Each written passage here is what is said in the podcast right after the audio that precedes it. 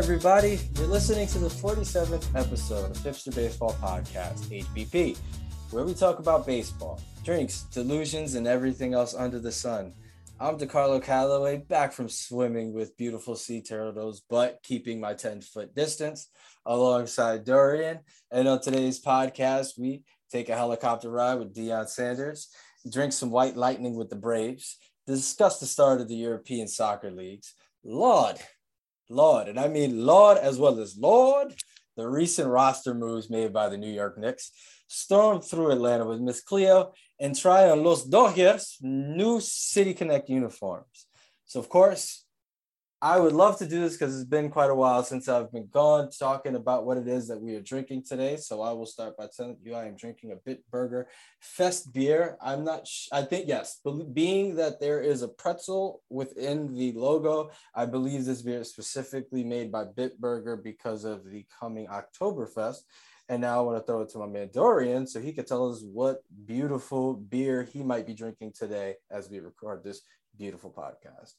Welcome back, my friend. We've been holding the fort down with you. I've been giving updates to all of our listeners that you were in Polynesia with David Attenborough. You were uh, with Jeff Bezos in space. Yep. You're all over the place. Yeah. But uh, now you're back in the the the, the co-host seat as uh, here at HBP. So Yep. I'm happy. To, I, I'm, I'm happy that you're here. Cheers. Cheers. And I am cheering you. I'm going to drink first. In my cup, I have Castleburg Cream Ale from Castleburg Brewery and Tap Room in Richmond, Virginia. I want to talk very quickly about Richmond, Virginia, specifically the Richmond Braves, who used to be the AAA minor league affiliate of the Atlanta Braves from 1966 to 2008. So it's been a, a long time. Then Yeah. they moved to uh, Georgia, and now they're the Gwinnett, Gwinnett Braves. But anyways, the Richmond Braves are no more, but they've actually had some very famous alumni, to DeCarlo. They had Dusty Baker, Mm, godfather of Barry Bonds, and good, very good manager, and still a manager. with the Houston Astros. Ron Gant. I don't know if you remember Ron Gant. yes, DeCarlo. I do. I do. I do. Yes. It is a shame. By the way, people, Ron Gant was an awesome outfielder for the Atlanta Braves in the early 90s when they went to the first two World Series back in 91 and 92. In the offseason, going into the 93 season, he signed the at the time the biggest one-year deal in Major League Baseball history. He signed a one-year, $5.5 million contract. He goes out on a dirt bike. He goes off the course and he wraps his right leg around a tree, completely breaks it. The Braves paid him, I think, nine hundred thousand dollars to terminate the contract because he violated the contract by because he wasn't supposed to do those things, Mhm. and he and he missed like a year, year and a half. He was never, Never the, the same. same. Oh my god, that guy was power, speed. If you guys, you guys should just go on YouTube and watch some Ron Gant highlights. He was, He was he was, amazing. he was a bad dude, man. And yeah, that that whole accident screwed him up, screwed him up because, and that was such a like that was the '90s Braves, and they had they had a squad, and he was definitely looked upon as one of those sh- bright shining lights until that accident. So that was yeah, damn. It wasn't easy to replace him, but No. also one of our unfavorite people, Tony La Russa, of course, and we talk about him almost every other week. I talked about him when you were gone. Of course you did. Tony Russo played for the Atlanta Braves, so he was in the Richmond Braves uh, minor league system. Or he was he was with the Richmond Braves, and right now, of course, Tony Russo, as we all know, is currently the manager of the Chicago White Sox. Mhm. And finally, oh, actually, and also Tom Glavine. Shout out to Tom Glavine, my favorite left-handed pitcher of all time, my favorite pitcher of all time, Tom Glavine. So, Hall of Famer, multiple Cy Youngs, World Series, et cetera, et cetera. Yeah, he was good. Yeah, you know what it was? He I like I, I could agree that he was a really good pitcher because he also had very good stuff. You know, like back in the day, you'd be like, there's a pitcher, he's got good stuff. Like he didn't just have like one or two pitches that he depended upon. Like all four of his pitches, he could really just mess you up with. And his location and and control was so on point that he was, was a perfect sick. It was counterweight he was so he was such a perfect counterweight to Greg Maddux and John Smoltz. You know, Maddux was like he was he placed everything, like not really high velocity, but could get you because his stuff was amazing.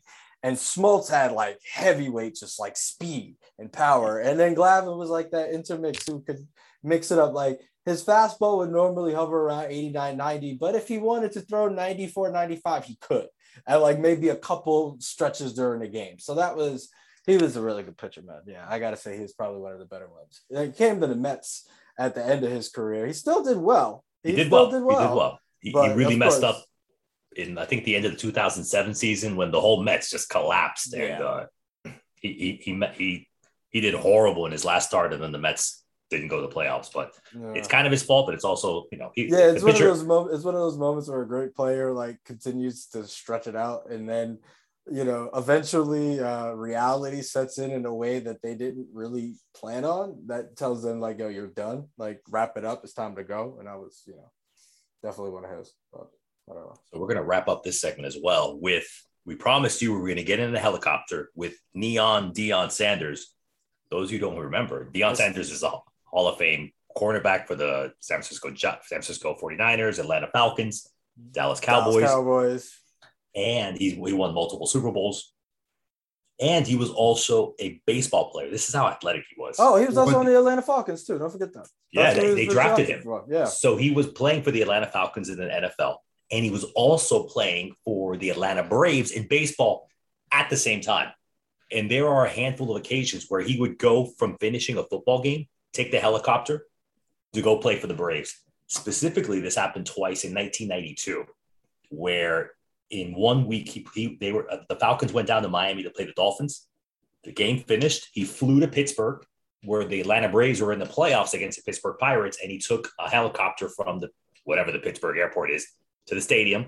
And then the next week, he then played in the World Series against the Toronto Blue Jays. Uh, the, the guys people always think of like Bo Jackson as the ultimate two way player, but Deion Sanders, he wasn't as good. He wasn't as good as Bo Jackson in baseball, but he was good enough. Good. He was good enough. Yeah, he was good enough. And he was, an athlete. he was actually with the Yankees athlete. first.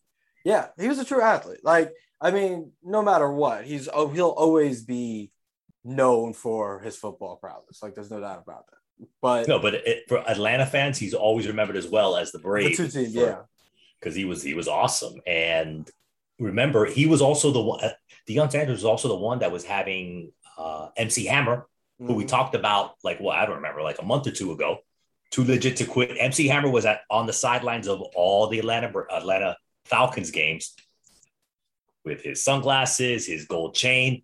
It was uh the Falcons were the cool. They were the cool team at that point. They were the cool team. Yeah. I mean, they, they couldn't win a damn game if they left to bed.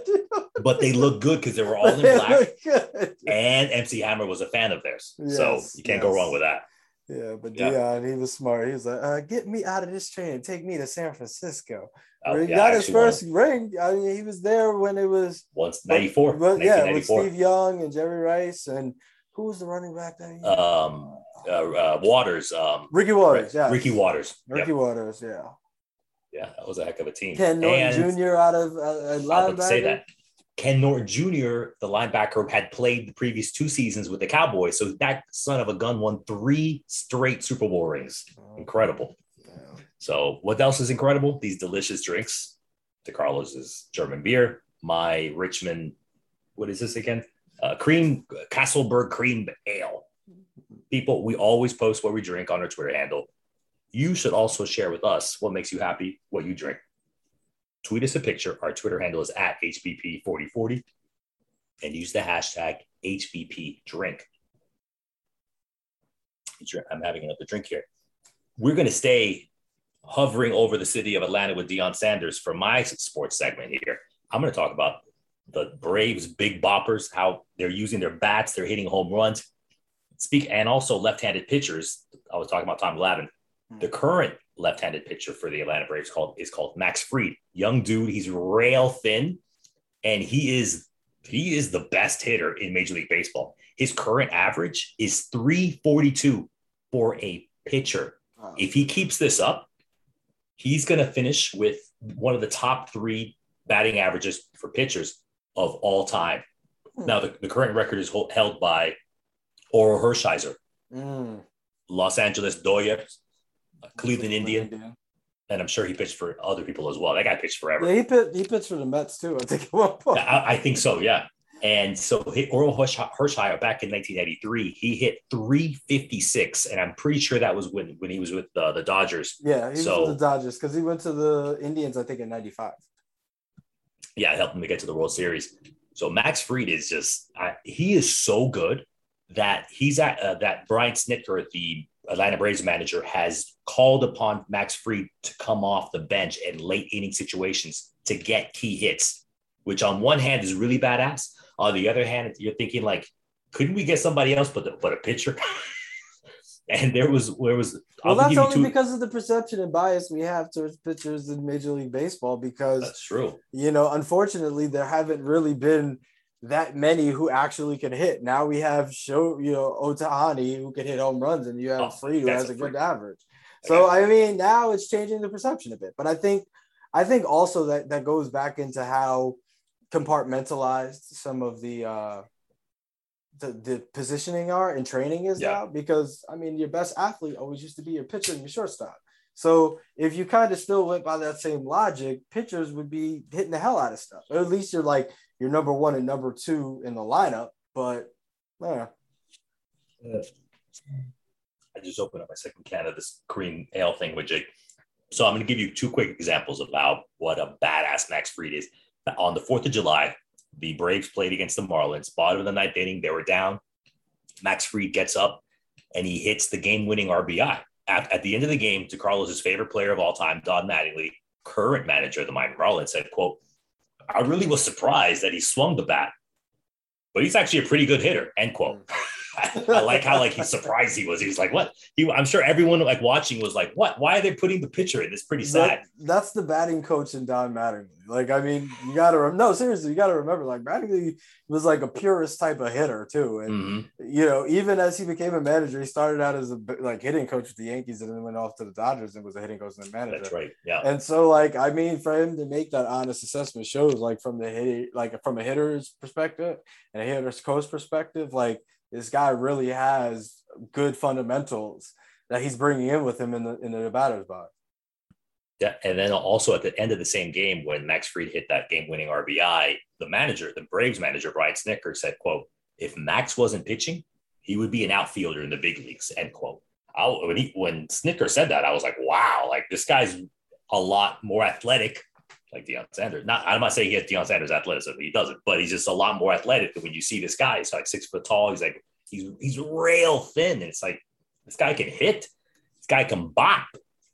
And DeCarlo, no one uses that anymore.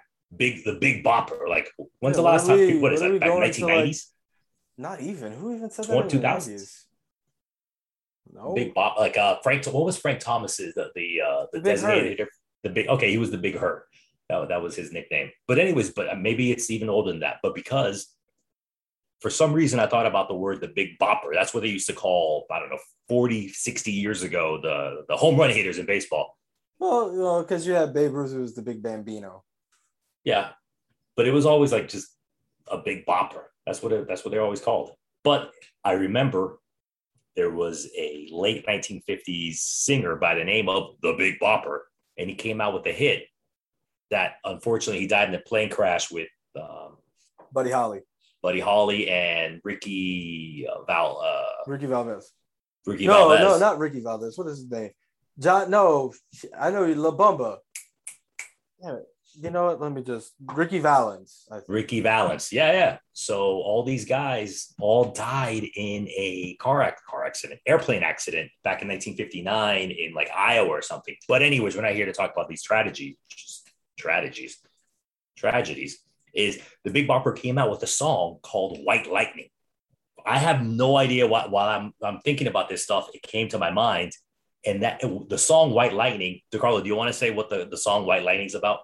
Uh, it is about moonshine. it's about drinking people. And it's exactly Ritchie Valens. Ritchie Valens. Ritchie Valens. Yes, That's what the HBP bullpen just, just told us. But so I love the fact that the Big Bopper wrote a song about what about moonshine and in the song they're talking about the g-men which again another term no one uses fbi agents mm-hmm. and the t-men special agents of the treasury department trying to shut down yeah trying to shut down this moonshine that that uh the, his pappy his papa his daddy has been has been making. So people will check that out. White Lightning. But the one you're probably going to listen to is the one that was made that George Jones made famous after the Big Bopper unfortunately passed away in that in the airplane accident. But anyways, the Braves are having a 21st century Big Boppers right now because all four of their infields, first baseman Freddie Freeman, second baseman Ozzie Albies, shortstop uh, Dansby Swanson, and third baseman Austin Riley, they have the potential to be the first team in ba- baseball history that every one of them will hit at least 30 home runs. That is some major power coming from your infielders. Hmm. And only one team in history has had all four of those infield positions hit at least 25. Surprisingly, shout out to uh, the, another a podcast I listened to called From the Diamond and David Schoenfield over at ESPN for bringing this up. The 2008 Florida Marlins, now the Miami Marlins. Who would have thought the, 2008 Florida Marlins would have had that, that much power? Huh? Who was on that lineup? You're at you're asking questions that I do not know the answer All to. Right, let friend. me just but you you the bullpen go look at that. But uh, and that 2008 Florida Marlins team, their four infielders hit each one 25 home runs each. And so as we as as we record this, Freddie Freeman now has 27 home runs. Austin Riley has 26 uh, home okay. runs. Oh, so you okay? I got you. You had. Give me one Mike, second. And it, all right. Dan Dansby Swanson has 24 home runs, and Albies has 22 home runs. So there's a very real possibility that they're all going to score a uh, score, hit 30 home runs. Hmm. So we had Mike Jacobs at first, Dan Uggla at second, Hanley Ramirez at short, and Jorge Cantu at third. Who? Jorge Cantu. I those that first baseman and third baseman, I have no idea. I know who Hanley Ramirez is, and I know who Dan Uggla is because he also played for the he played for the New York Mets, the Atlanta Braves, and I think he he, he did like a tour of the National League East and the Washington Nas- Nationals. Mm-hmm. Yeah, yeah, yeah. That but, was the squad. But that's going to be fun because, and also I'm going to give I, I want to give a shout out, not a shout out. I want to remind DeCarlo that another team also had a, a chance at this record, and that's the 2009 New York Yankees, the, the, the, last team, the last Yankee team to win a World Series. All of their four infielders, uh, Mark Teixeira, uh, Robinson Cano was the second baseman, Derek Jeter was the shortstop, and Alex Rodriguez was was a, was a third baseman. Three of those four hit 30 home runs. The only person who didn't even hit 20 home runs was Derek Jeter. So Derek Jeter was slacking and he didn't get them over the 30. But it doesn't matter because the 2009 Yankees won the World Series. So I'm sure they would rather have that than have that record of all four infielders hitting 30 home runs. But the Braves are looking real good this month. So I'm happy that they're hitting crazy, crazy home runs. But now there's new, there's always new beginnings every single month to Carl. New things are always happening.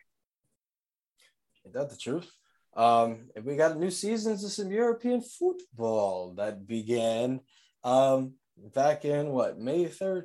You had the Bundesliga that began, as well as La Liga, and then the following week you had the Premier League.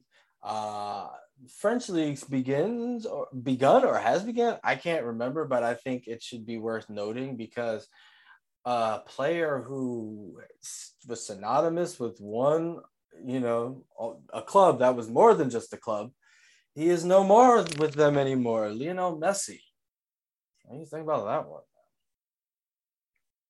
About Messi, uh, Lionel, uh, Lionel Messi leaving Barcelona. Yes. Well, I mean, he, he wasn't really, he didn't.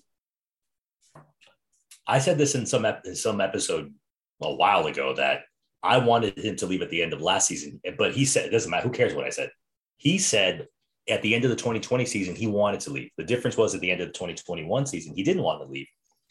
And apparently Juan Laporta, the new the new old because he was a president back I don't know like 10 years ago. He was he was elected again. Apparently he didn't do everything possible to keep Lionel Messi with Barcelona.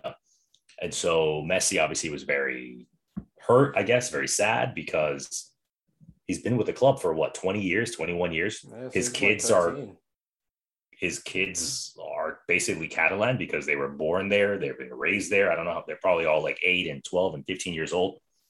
So and now they're with uh PSG, Paris Saint-Germain. So No, it was funny. It was interesting. You said before, like when we were before we started recording, how you were surprised that he didn't end up going to like Man City.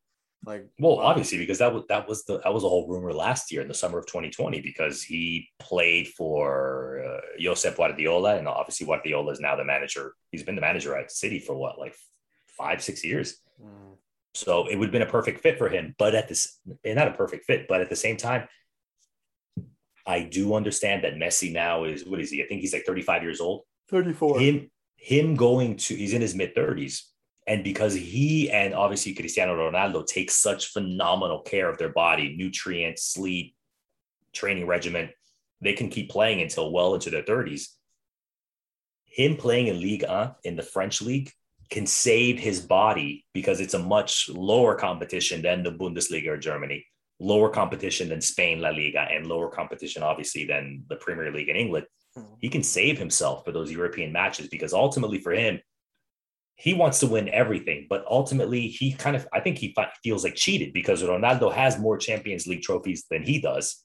Um, so it's going to be good for him to be able to save himself week in week out versus going to Manchester City and having to play Liverpool one week, Chelsea the other week, um, United the next week, and like tough teams in the middle of nowhere, yeah. Everton. I don't know. Also, and I think culturally, it would have been a big culture shock too for him going to say like England of all places. You know, it's like if you're not playing for a London club, it could be really difficult. Like just case in point, I remember when City was first made doing its huge buy up after being taken over by Sheikh Mansour, and then you bring in players like Robinho, who are Brazilian, and come to a place like Manchester, which is real like it's quintessential England. You know what I mean? They, they had one Brazilian spot, like one Brazilian restaurant, I believe called Pau Brazil, and that was the only place that they would go because you know it's really being homesick. So that, those are like considerations I think a lot of people don't take like think about sometimes, and how that could be a really bad type of fit, and also just the dynamics too of the team. You know, I think knowing that Messi has played with the likes of, say, Neymar, you know, playing at Barcelona. You know, that might help in terms of um, their whole camaraderie, as well as Messi also playing with Angel Di Maria for country with Argentina. So at least having familiar faces and other players that you ha- have had some experience with personally as well as professionally that could allow you to kind of acclimate to that. And I think you know, continental Europe is completely different, you know, especially when you think of, say, the Latin countries as opposed to those that aren't Latin countries. So I think that might be another consideration to take. And plus, you know, for what it's worth, Messi is a lot like his wages, like you could always get more promising talent who you don't have to have so many stipulations for at a much cheaper rate than a player like Messi. But unless you're going for real commercial appeal. Like Paris Saint Germain is now, they're at that point where they need that last piece to help push them over the European like hurdle, which Messi could bring to that. But then also being that they're in a league where they pretty much take the title every single year, they could use him as more of a marketing, like in their marketing strategy, because he's going to sell a lot of kits. He's going to sell a lot of shirts. And so it's like, all right, you save him for the European matches where he's going to be able to preserve his body. You know, you have players like Mbappe who, you know, if not for nothing, are going to be leaving at some point or another. But Messi could at least fill that or also help Mbappe, depending on what type of strategy they have at PSG, and just do what he needs to do. So, I mean, I think it was a good move for him.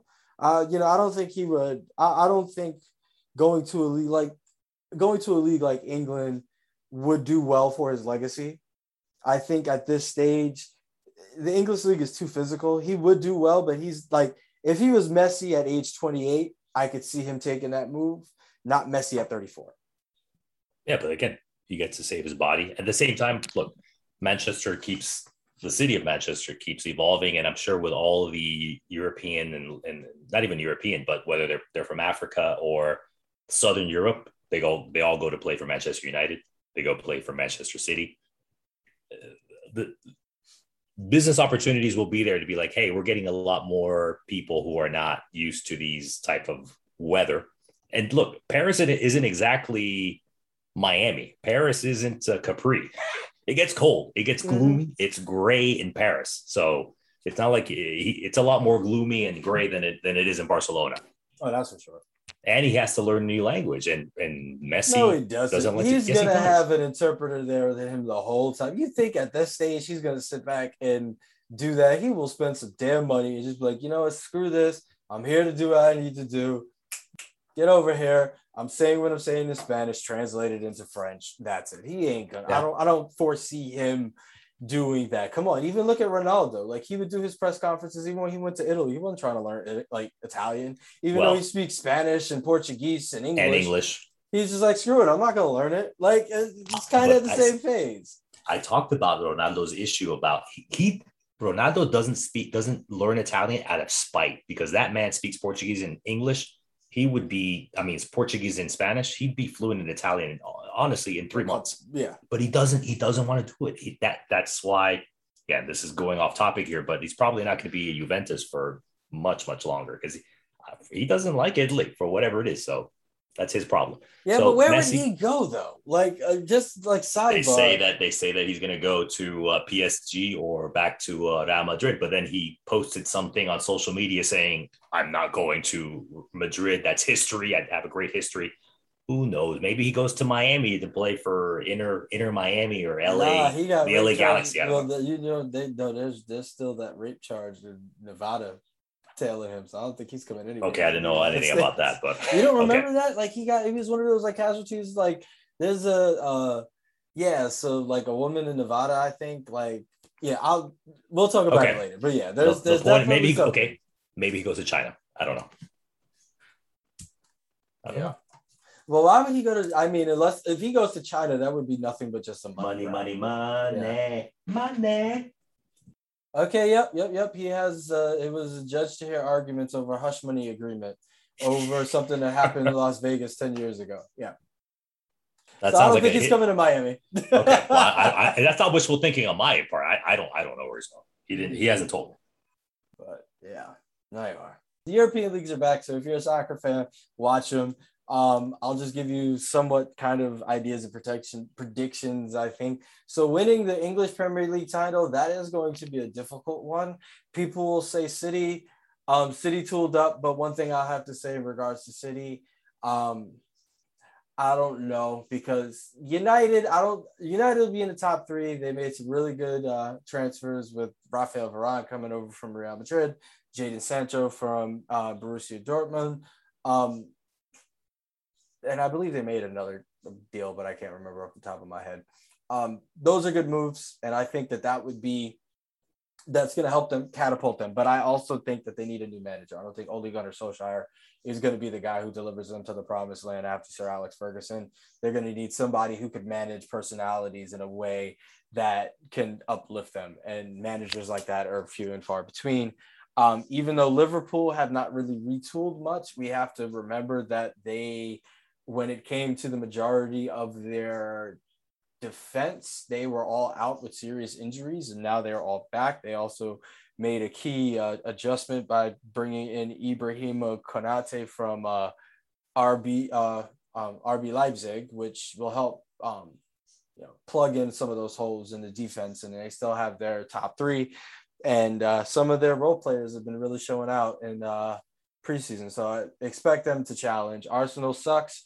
Um, Chelsea, yeah, they'll they'll compete. It'll be a good league. Bundesliga, Bayern Munich is going to take it again, which is boring. PSG and Liga again, and La Liga, Atleti is looking like the top team. Barcelona is going to have some uh, seismic uh, problems after Messi leaving, and uh, but then again, I think with Messi gone, it allows for Ronald Koeman to really make a team in the image that he wanted to do.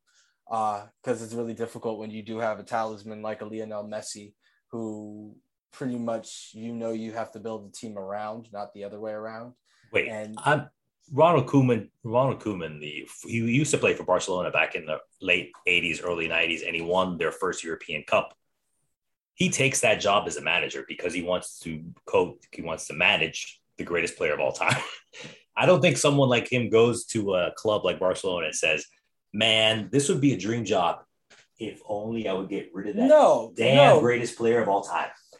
No, I, I completely agree with you, but at the same time, you had that experience and you realize that after you do it, it's not all it's cracked up to be, especially when you have a Lionel Messi who comes into the season proclaiming he don't want to be there. So I think that makes a difference in terms of how that relationship. Yeah, but at the same time, he had a change of heart, and Barcelona's season was all over the place. Now, if you remove that element, not to say that Messi is an element who's going to cause problems, because not not at all. Messi's personality is one that's always been centralized for the team, but at the same time, people can put that guys on publicly and have a completely different persona in private. So I think we need to also keep in mind that there might have been a lot of other things that played into that.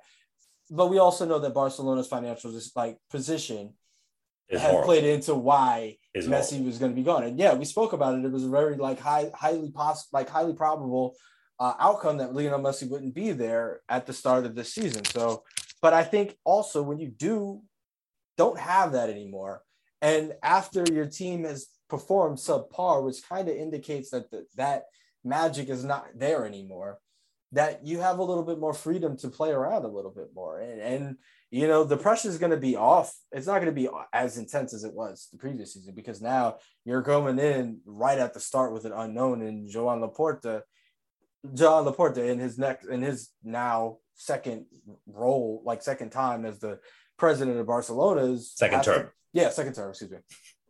he's the he's the he's the Grover Cleveland of FC Barcelona. Yeah, and so I mean, it, it's interesting to see, but I have to say, out of the teams that are really just that seem like they have the most the, this shit together, you know, for lack of a better word, in La Liga, it's Atletico Madrid, hands down. Go go, uh, Diego Simeone. Yeah, so that's how I think about that. And then just moving off to European football into another thing, I just really want to briefly highlight some uh, shout out to the New York Knicks for making some very good roster moves and plugging some holes in positions that we have had for quite some time. So if you anybody who's a Knicks fan who's listening to this podcast, hello, and you were Nobody. loved, and you're loved. Anyway, Nobody's we bring in. Nobody's going into New York. Anyway, we bring in Evan Fournier from the Boston Celtics, who is a solid player, uh, French player. Before he played for the Celtics, played for the Magic, and you know he averages the career wise, his stats averages about 14.3 a game. Has played pretty consistently for most of the years, except last year he didn't play as many games. Last two seasons, really. But 2019, 2018, he had some pretty solid numbers. Had to deal with some injuries, but is still a solid player. Was on the French team that played in the Olympics. He plays as a shooting guard or a small forward, so he gives them that depth. He's a good piece to bring into into the mix. But the biggest piece in this situation is the hometown point guard straight out of the BX, Kemba Walker, who we brought in from the Boston Celtics. Boo. This is a guy, huh? Boo. No. I don't like him. You know what? Well, he's a solid point guard. He averages like just under 20 points throughout his career. I don't like Kemba Walker. Hornets. Huh? I don't like Kemba Walker because what he did for one night. What? Back in 2011, I think, he was the point guard for the University of Connecticut Huskies on the national championship night against my Kentucky Wildcats. He went off and he was the sole reason that UConn won that game. So, so ever since then, ever since then, I don't give a rat's right butt cheek about Kemba Walker. So, so you hate him for just doing what he was supposed to do. Okay. Yes. No, no, I don't hate him for that because Kentucky could have played better that night, but we're going all over the place with college basketball. But that's the reason I don't like Kemba Walker. I don't forget what you do to my Kentucky Wildcats. So whatever. So I hope you're an average player like everybody else is for the New York Knicks. Nah, I think he's coming into a Knicks squad that has a good coach, that their their chemistry as well. And those were positions that we needed to fill. Like we needed a, a, top class point guard to be able to distribute to RJ Barrett, to Julius Randle. And we have a shooting, like now we got a player in Fournier who could jump in and give you, say, an 18 point, 20 point, like average, like point game season. Who could play a small forward and also back up as a shooting guard. So I think we needed that versatility. We got a really strong young squad made the playoffs last year. And what stopped us from actually you know beating the Atlanta Hawks, apart from uh, James Dolan. James no, Dolan. no, it wasn't even James Dolan. It was uh, what's his name? It was Trae Young. Trae Young and the Atlanta Hawks. They went in, and they, beast. you know, but they also had a better like fit squad. And now that you'll have a player who could take off, like who could actually shoot outside with Kemba Walker, because Julius Randle, he could play even inside. He can give you a decent jump shot, but unfortunately, he thought he could do it all, and that was not the case. So, you know, it'll be interesting to see how they do. Two strong New York squads playing in, in the NBA, which is good. We had playoff basketball at the Garden. Let's keep it up. So, shout out to the New York Knicks for those moves. Yeah. So, shout out to Julius Randle, who was a former Kentucky Wildcat, and now he's a forward for the New York Knicks. So I hope he has a good season, but I hope everybody else is very, very average. And I'm gonna, like I said, I joked a few minutes ago, and I paraphrased Draymond Green. You remember that line that Draymond Green used? I think Draymond. No, no, it wasn't Draymond Green. It was uh, Dion, uh Andre Iguodala. Andre Iguodala, who played for the Golden State Warriors, he has like three rings with them. He then went to the, to the Miami Heat, and they they made it to the finals against the Lakers last year. He's now back with the Golden State Warriors. My point is, about four years ago, he was on, I think he was on the business TV channel CNBC, and it's based in New York. And they were saying, oh, so and so, whatever free agent of that year was like, hey, Andre, what do you think about so and so potentially signing with the Knicks? Do you remember this, DeCarlo?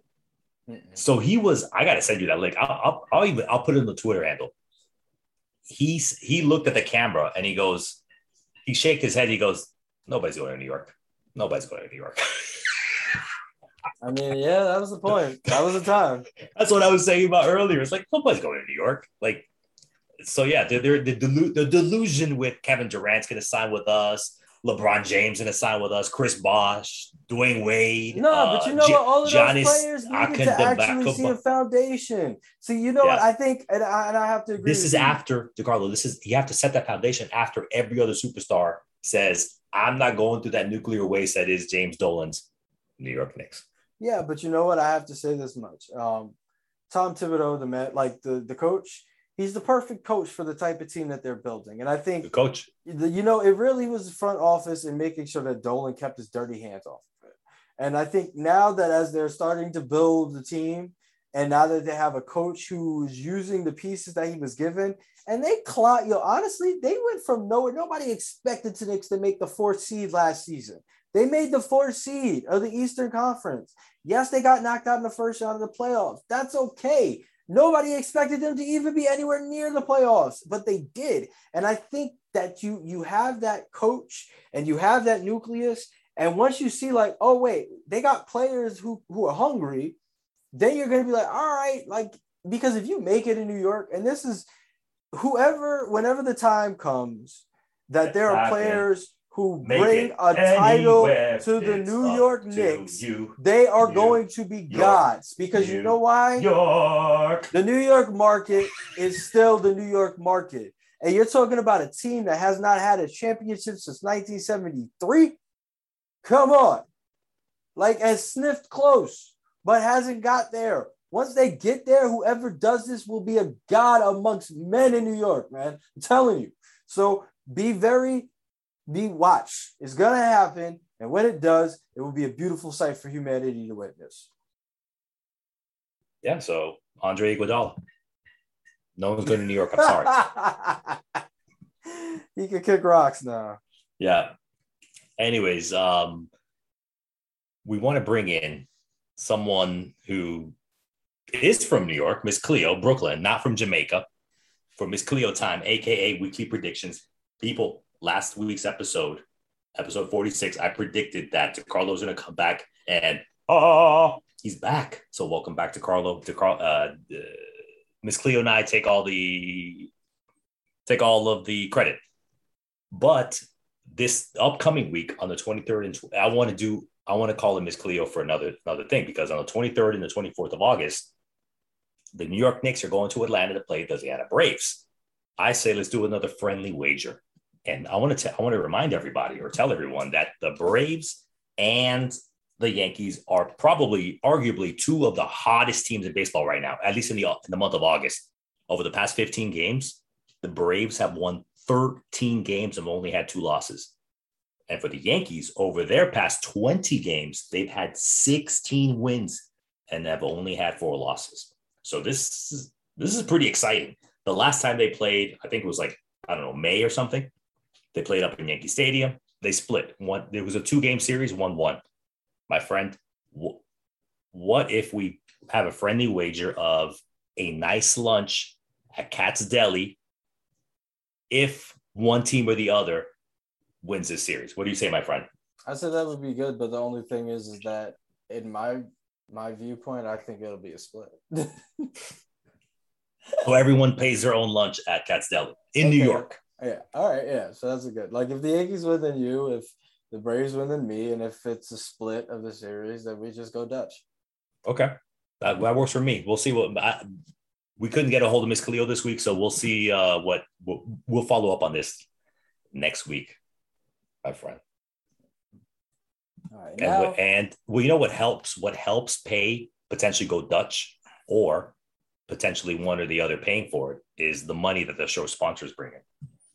Yes, and so today's sponsor is Hanalei Bay Automotive Group, shipping edition cars on the Hawaiian Islands since 1952. So if you ever get stuck on Kauai, you need your car transported over to Big Island, make sure you hit up Hanalei Bay Auto Group. They ship and dish. Take your car, make sure you get there, and you have a nice, solid time. So whenever you need to move, Hanalei Bay Automotive Group is your group. Beautiful. Thank you for cars because we need them from time to time. Our last segment is styling and profiling with Ric Flair, fashion and sports. Can I get a woo? Woo! I want to talk about the last. Thank you, my friend. I want to talk about the last team, the last baseball team to get their City Connect jersey. You guys know that I've been like really on this this whole season. Nike went out and said, "We are going to create new jerseys for these teams that represent their city and all this nonsense." I haven't. I've only liked, I think the Miami Marlins ones, the Arizona Diamondback, and the Chicago White Sox. Everything else has been straight garbage. The Los Angeles Dodgers, as I was afraid it was going to happen, also garbage. Basura. Basura is Spanish for garbage. Why? Because the Dodgers, they're new, they just came out. It just came out. Their jersey is blue, shockingly, and it has like black trimmings. It just, I mean, it just looks like black smudges of on the edges of their sleeves uh, and they said that oh the the sleeves of the uniforms have spray painted accents because it's a nod to Los Angeles's street art culture, you know, spray spray paint. It looks it looks it looks like it was just somebody put like paint on the side. Like if they were gonna go for that explanation as to why they did that, then it should have something that would be synonymous with LA street art, not just like blotches of spray paint. Like that just I don't know. In that sense, it kind of just looks very lazily done because they could have did that in a way that you know you could bring in like an artist like Cartoon, like Mr. Cartoon, who's known for doing street art in LA to do some type of design. Maybe Cartoon, uh, you know, he was too much too expensive for him. I don't know. But and shout out to Mr. Cartoon anyway. But still, like why say this is synonymous to LA street, you know, art when there's nothing artistic about it. Nothing. And then and then the Dodgers say Nike does obviously all this stuff in where is it, in Oregon? Yeah, Beaverton, Oregon. Beaverton, Oregon. Then the Dodgers say, "Oh, we worked with local artists," and I, and I, and I read this and I was excited. I was like, "This is exactly what I want." But they said they work with lo- the local artists. I'm gonna give them a shout out here. Jonas Swire, Fernando Valdez Zamora, Michelle Ruby Guerrero, Hector Arias, Chris Corona, and Michelle Villanueva Matugas. But all these local artists, all they did, well, not all they did, but they created murals at Dodger Stadium.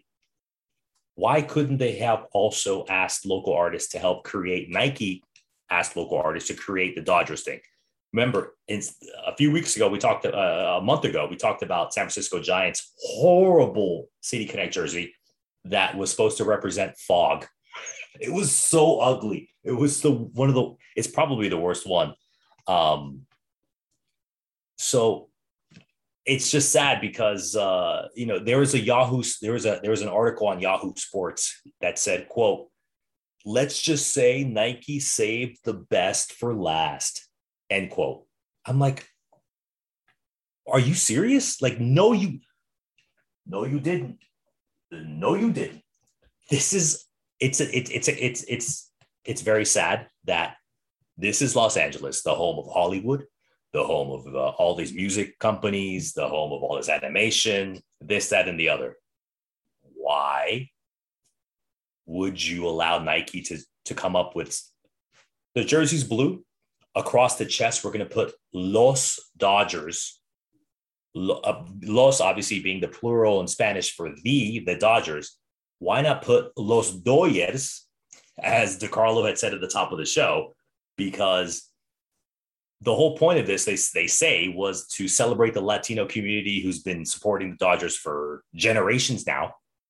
And for those of you who are more of a legalistic mind, the Los Angeles Dodgers actually own the trademark for Los Doyers, L O S D O Y E R S. Doyers is just the way people who speak Spanish see can pronounce Dodgers. So and Nike declined to say why they didn't use Los Dodgers. They hmm. just put Los Dodgers because so, it's lazy. You know what? That's exactly. lazy. It's almost like remember like with the um what Latino night in the NBA, and it would have uh, like El Heat.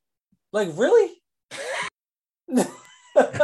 That's what I was thinking because Hispanic Heritage Month is in October. No, September, but or October. I don't. I forget what I forget what month it is. It's just it, it's just sad. I'm like I, at the beginning of the year, I was actually, uh, I wouldn't say upset, but I was annoyed that the Atlanta Braves weren't part of that first wave of teams because I think that Nike came out with seven or eight of them. But I'm after I saw all these uniforms, I'm like, I am glad that the, that the Atlanta Braves are not part of any of this nonsense. Hopefully, Nike does a reassesses their terrible. They probably designs. won't because you know why? They probably have some idiot who went to like you know, Bennington, who has had no experience with any people of color, who then they put them in these positions that are supposed to do outreach and decide, like, oh, let me just hire some people I know, and then this is what we get. Like, and the worst part about it is, is that it seems as, as though the answer to these questions, like to these issues, are right in front of you. Get people who are there. But it seems as though these corporate entities just still have this inability to just say, you know what? Care. But I mean, it's it's bad business practice. It's like if you truly want to make money, stop being lazy. And it's really not bring people in the room. Like if I'm going to do a thing about the Los Angeles Dodgers and we want to have something that is out of the ordinary and stylistic, bring local artists. You put people on, which is a great thing, and then you get the perspective that you need. But why would they do that? DeCarlo, why would they do that? That means they would have to share some of that money, a little bit of that money. God forbid Nike makes nine gazillion dollars and not 8.9 gazillion dollars. It's it's for the money. That's what it is. Yeah, so that's, uh, that's pitiful. We'll we'll see what happens. People go to go online, look look for the new Los Angeles Dodgers City Connect jersey. It's un, it's completely underwhelming. It really is. And and I hate that and I don't like the fact that I'm always coming on about not liking these jerseys, but they're not good. They just don't do it for me. But, anyways, you know who does it for us? Our pets. Our pets always make us happy. Their crazy colors on their hair, their designs, they're beautiful. Ladies and gentlemen, take a picture of your beautiful pet. Send it to us at our Twitter handle at HBP4040. And when you use it, when you send a picture, use the hashtag HBPets. HBP ETS.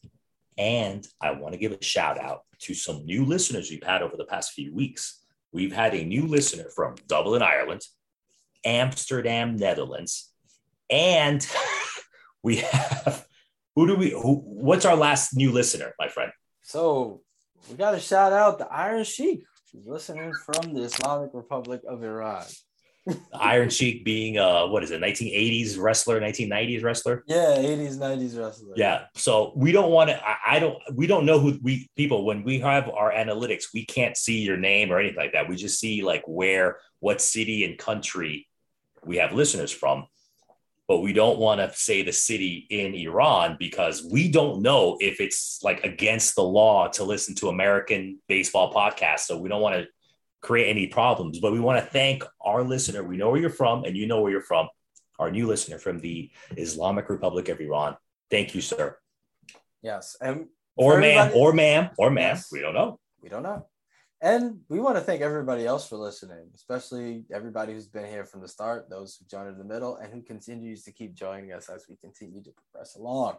So, if this is your first time, or if this is your relatively most recent time and you haven't done so before, please subscribe to the podcast and give us a review, as well as rate us. We like to hear everything that you guys have to say about us. It helps with the analytics and it also allows us to get to know you better. So you can find us on Spotify, SoundCloud, Apple Podcasts, and Google Podcasts. Follow us on Twitter at HBP4040 and send us your feedback on Twitter because we do love the how many characters are we able to use now? Like 240 or something like that. So at least it's a little bit more of a fluid conversation. But also, I will say this just to kind of say to quote Dave Chappelle, Twitter is like speaking uh and uh it's like writing in on the side of the bathroom. So let's try to not keep it like that. We can know each other and have nice dialogue and conversation. So let's keep it good. Let's keep it professional, not professional, but whatever. Anyway, cordial. Um, and of course, you can see any pictures and other things that we post up, as well as pictures of our drinks. And of course, our drinks will be in the show notes. Make sure you join us next time for a brand new episode of HBP, Hipster Baseball Podcast.